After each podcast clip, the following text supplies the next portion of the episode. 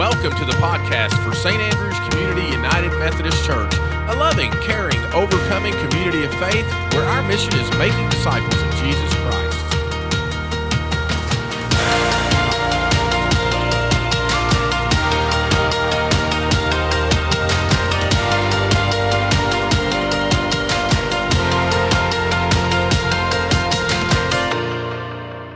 So I've been known to exaggerate from time to time. I can kind of get excited, and um, you know, if I catch a fish that's this big, I might say it's this big. Um, and so people have accused me of exaggerating at times, but I don't think I'm exaggerating when I say that possibly the most ridiculous thing that has ever happened to me happened to me yesterday. Um, I don't think I'm exaggerating. So um, I've been cutting my own hair for about 25 years. Part of it is just because I'm cheap, and that's the cheapest way to do it, right? Um, and uh, and so I don't know if I lost focus. I don't know if it's like the arthritis I've been battling in my shoulder. I took the kids bowling a couple weeks ago, and my shoulder's been hurting ever since. But for whatever whatever the reason was, as I was shaving my head last night, the clippers slipped, and I nicked my eyebrow and I don't know if those worshiping with us online can see it. Maybe you guys can't even out there. But if you had a conversation with me out in the lobby earlier, you may have thought, Josh looks different. What's going on? And it maybe wouldn't stand out so much if I didn't have such big eyebrows. But my eyebrows are so dark and big, I just feel completely ridiculous. So I could not not point it out because I think I figured you're like, what's wrong with his eye? What's going on there? So that's what happened to me yesterday. Um, and, and I've just thought, as I thought about that, getting older is tough, right? I don't know if it was, amen, yes. I don't know if it was the, if I was just, you know, lost my focus or if it really was the shoulder, but I'm not lying. Like the last couple weeks, I wake up, my shoulder's been hurting. Uh, I feel like I've been hit by a truck at times when I wake up in the morning. Like, what, what happened to my body while I was sleeping that I would feel this way when I'm getting out of bed? Um, one thing I used to love to do is uh, when the kids were smaller, I would sneak up behind them and scare them. And I can't even do that anymore because every step you can hear my knees and ankles cracking and popping through the house. I can't sneak up on anyone. Um, it's just, I'm just in pain. And it reminds me a little bit of when I was a teenager and I hit my growth spurt. The growing pains that you feel. I remember my knees hurting. I remember my, I mean, everything hurt. And, and I've kind of experienced this from the side of a parent this last year where uh, our two kids, Eli and Addie, I think they've grown about a foot in the last year. And, and Eli specifically, since he started middle school, has gone from a size 8 shoe to a size 13. Um, it, it, it's, I mean, we're buying shoes left and right. So when we're bringing shoes, in Nov- is it November? Uh, we've got a lot of shoes that we're going to bring because he wears them for about two weeks and then he outgrows them. Um, so we've got a lot of shoes to bring, but but he's just in constant pain. Um, and and I learned this valuable lesson as a kid, and now as a parent looking at my my son and daughter, is that sometimes growth and change is painful. It hurts, right? Whether you are a middle aged person going through those issues that I am, or a teenager, or maybe a family that's growing and you're adding people to the family, or a business that's growing, there's going to be growing pains. And even in the church, there are growing pains and, and issues that arise through growth and through the changes that happen. And so that's the text that we're looking at this morning. We've been in the uh, book of Acts and looking at the church created and all the things that God is calling us to do as the church. Um, and this morning, we're going to look at it a little bit differently. There, there are growing pains that the early church experienced um, that we're going to read about this morning. And then we're going to kind of break it down because I think there's some valuable things that we can learn that we can apply as the church today. So let's open up to Acts chapter 6. We're in the first seven verses, verses 1 through 7. But as the believers rapidly multiplied, there were rumblings of discontent. The Greek speaking believers complained about the Hebrew speaking believers, saying that their widows were being discriminated against in the daily distribution of food. So the 12 called a meeting of all the believers. They said, We apostles should spend our time teaching the word of God, not running a food program. And so, brothers, select seven men who are well respected and are full of spirit and wisdom. We will give them this responsibility. Then we apostles can spend our time in prayer and teaching the word. Everyone liked this idea, and they chose the following Stephen, a man full of faith and the Holy Spirit, Philip, Prochorus, Nicanor, Timon, Parmenas, and Nicholas of Antioch, an earlier convert to the Jewish faith. These seven were presented to the apostles who prayed for them and laid their hands on them. So God's message continued to spread. The number of believers greatly increased in Jerusalem, and many of the Jewish priests were converted too. This is the word of God. Or, God. All right, so as the number of followers began to increase, ministry became more complex. Right? They were no longer this group of 120 people sitting in a room praying together and worshiping. They had multiplied. In fact, that's the new term that Luke introduces to us here in Acts chapter 6. Previous to this, he kept saying that God was adding to their numbers. God was adding to their numbers. And now here we see in chapter 6 that God's no longer adding to his numbers, but it says that the believers were rapidly multiplying. Right? There's this growth, and then there is exponential growth, and they are experiencing this. They're now uh, they used to be 120, now there are thousands of them that are believers that are trying to obediently follow Jesus.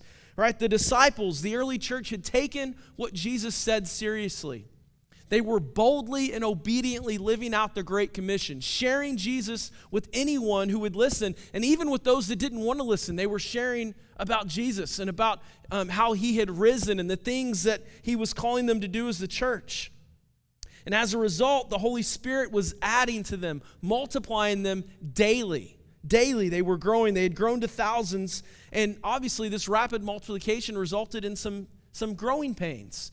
There's some issues now that the early church were facing, and there's some grumblings, there's some rumblings of discontent and, and being upset, right? The things that they were doing in the early church that worked were now starting to no longer work. And the disciples, the apostles, had to come together and figure out a way forward because what they were doing was no longer working because of the growth that they experienced. And so we see in Acts 6, um, I think, some pretty great things that we can look at that we can learn from as the church today. And one of those things that really jumps out at me, and this is something that I've been told my entire life as a follower of Christ. If you are obediently following Jesus, expect opposition. The church can expect distractions. Churches, we boldly and obediently follow Jesus. I think sometimes there's this lie in culture that um, if you're following Jesus, you're not going to experience any oppositions, that everything's going to go as planned, exactly how you wanted it, that your life is going to be perfect. But that's just not that's not the truth. Right? In fact, when we boldly and obediently follow Jesus, we're moved to the front lines of the spiritual battle that's going on in the world around us. Right? We're not immune to problems and issues arising. And the, and the enemy will do anything to distract the church from our mission. And that's what we see, I think, a little bit as we're reading through Acts, right? We've looked through the first five chapters, and we've seen over and over again these external oppositions and distractions right? The church leaders saying, don't go to the temple to teach about Jesus. We're going to imprison you and, and we're going to beat you and we're going to threaten you. And, and they boldly and obediently followed Jesus through that. They did not allow that to become a distraction from who God was calling them to be as the church. They fought through that, they obediently followed Jesus through that. But now there's this growing internal opposition this growing internal distraction that we see within the church. A couple weeks ago, DA preached on generosity with regards to the church being created. And we looked at Ananias and Sapphira, and things did not end well for them because of their hypocrisy, because of their greed, because of their not being honest um, in the church.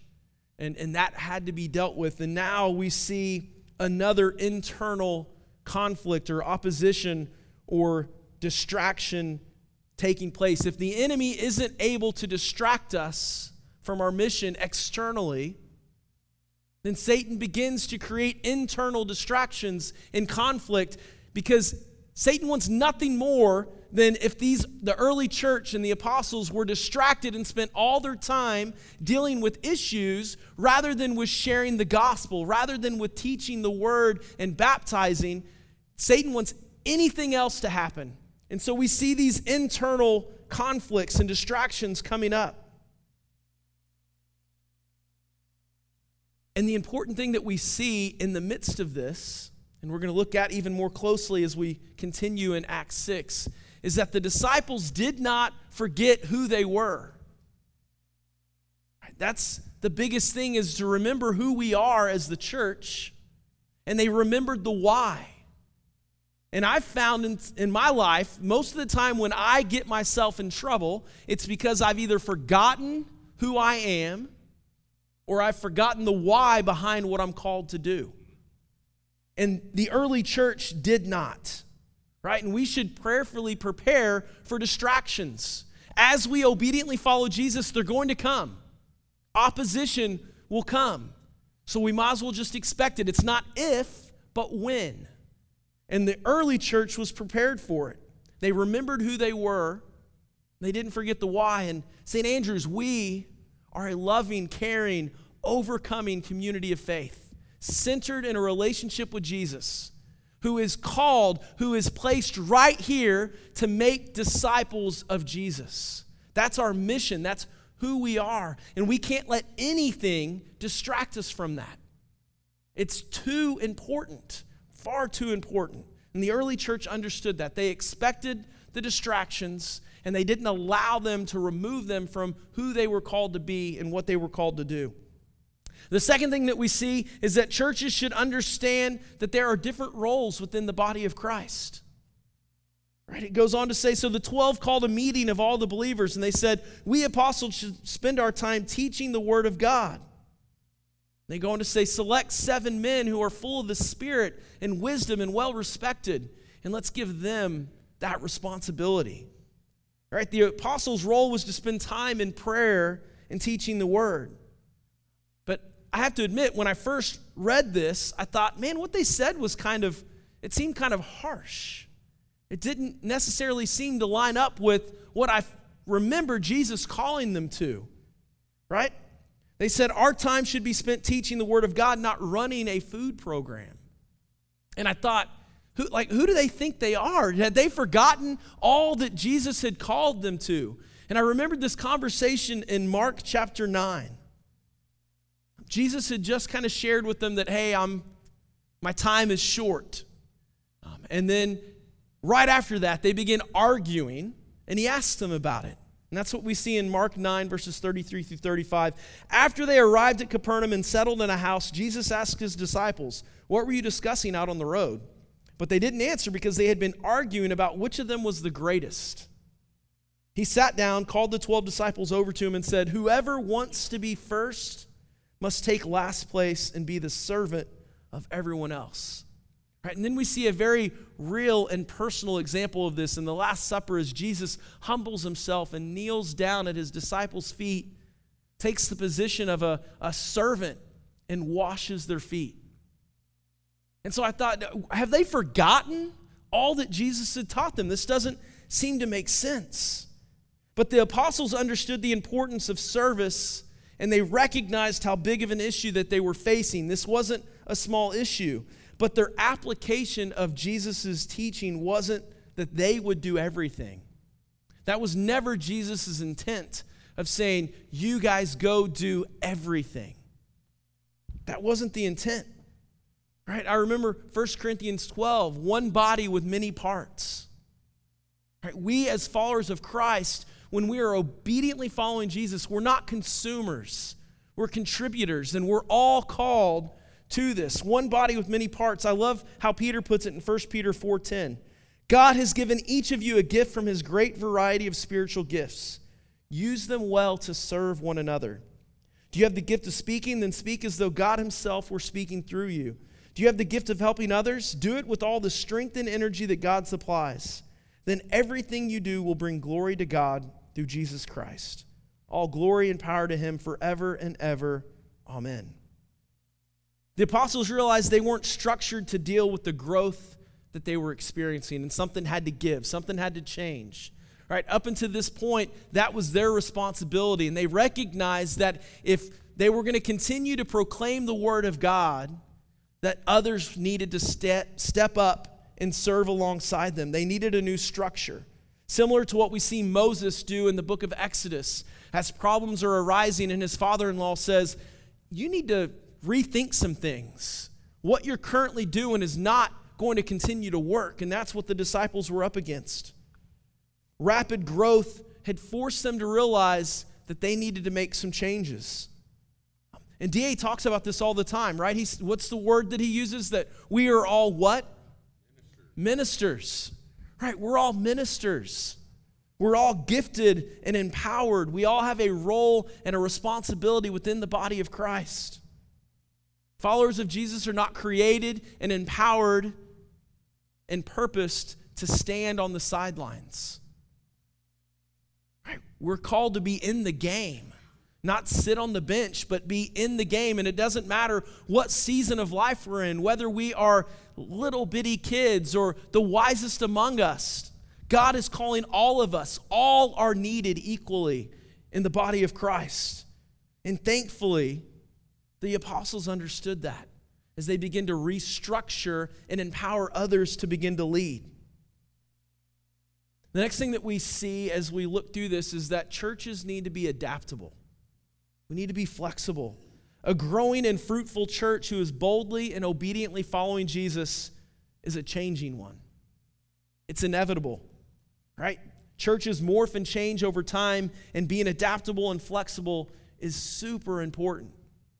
In fact, change is really the only constant, the only thing that doesn't change in the church is change. We're constantly changing. As the culture around us changes, we have to adapt in order to be able to share the gospel with the world. We don't water the gospel down, we don't change the gospel, but the way that we begin to reach the lost, the way that we reach the world around us, we have to change. As we grow, we have to change, we have to restructure, we have to reorganize. And the, the apostles had very little history to go on. They couldn't say, well, we've always done it this way, because there wasn't much history for them to think in those terms. So they were adaptable. And, and here's maybe the biggest miracle in this whole passage. Maybe in all of Acts, this might be the mi- biggest miracle. Verse 5 says, Everyone liked this idea. I mean, do you need a bigger sign that God is moving, that the Holy Spirit is moving than that? I mean, that's a miracle in and of itself. That's proof that it wasn't just the apostles who were adaptable. It wasn't just the apostles who were flexible. It wasn't just the apostles who were willing to take a risk. It was the entire body of Christ. Everyone liked the idea. And the church then and the church now is better for it. And I, I'm willing to bet that many of us, and I'm just thinking myself on this, maybe this is just a word for me. But I'm willing to bet many of us have been avoiding something that God is calling us to because it seems too risky. It seems too difficult. It seems too hard. And so we're avoiding that. What risk might God be calling and asking of you right now that you've been avoiding? That's the prayer that DA's been encouraging us to pray. God, give us the faith that is required to do what you're calling us to do. That's the prayer we should constantly be praying. I know I need that in my own life. And so, as we see them obediently following Jesus, boldly, being flexible, adaptable, expecting distractions, working through it, taking risks, we see fruit following. There's an outcome. It says, when churches organize and work together, the word of God spreads and the people turn to Jesus. Right, we see that in verse 7. So God's message continued to spread. The number of believers greatly increased in Jerusalem, and many of the Jewish priests were converted too. Right, this is a crucial moment in the life of the church. The danger was that the prioritization of teaching God's word was going to take a back seat. Right? That's always the danger. The needs are great in our world. And they're experiencing this in the early church. The needs are great. It's not that the issue at hand was not important, right? There's this issue of discrimination or at least an untrust among the church. It's being verbalized. It's, that is incredibly important. They were living a communal life, they were sharing food and everything. It's super important that they trusted. So it's not like it wasn't a big issue. But the danger is the thing that's not the main thing becomes the main thing.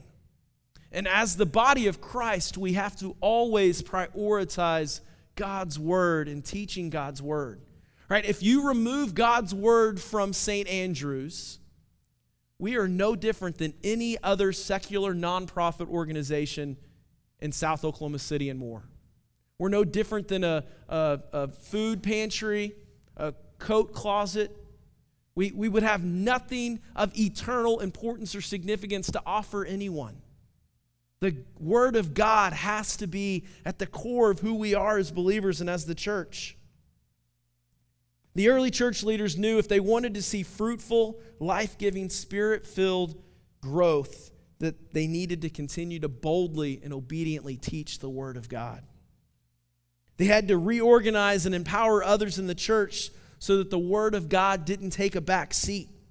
And as the church grows, great things can be accomplished when we work together, when we're all in the game, pulling from the same rope, using all of our various gifts and perspectives and passions and skills, allowing the Holy Spirit to do a work in us and through us.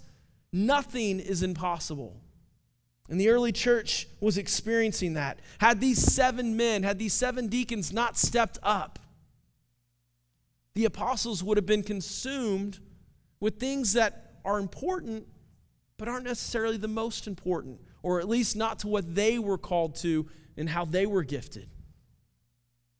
The early church gives us encouragement as we boldly and obediently follow Jesus. As we pray for the faith to do what God is calling us to do, as we experience the pains of growth and change that are in front of us, may we not forget who we are. It's going to require remembering the why behind everything that we do, remembering our mission. It requires being flexible and adaptable and a willingness to look for new solutions and to take new risks. It will take everyone working together and using their gifts to get in the game, to build up the body of Christ, and to live into their calling as ministers. And it will require us to continue making prayer and teaching God's word a priority. Let's pray.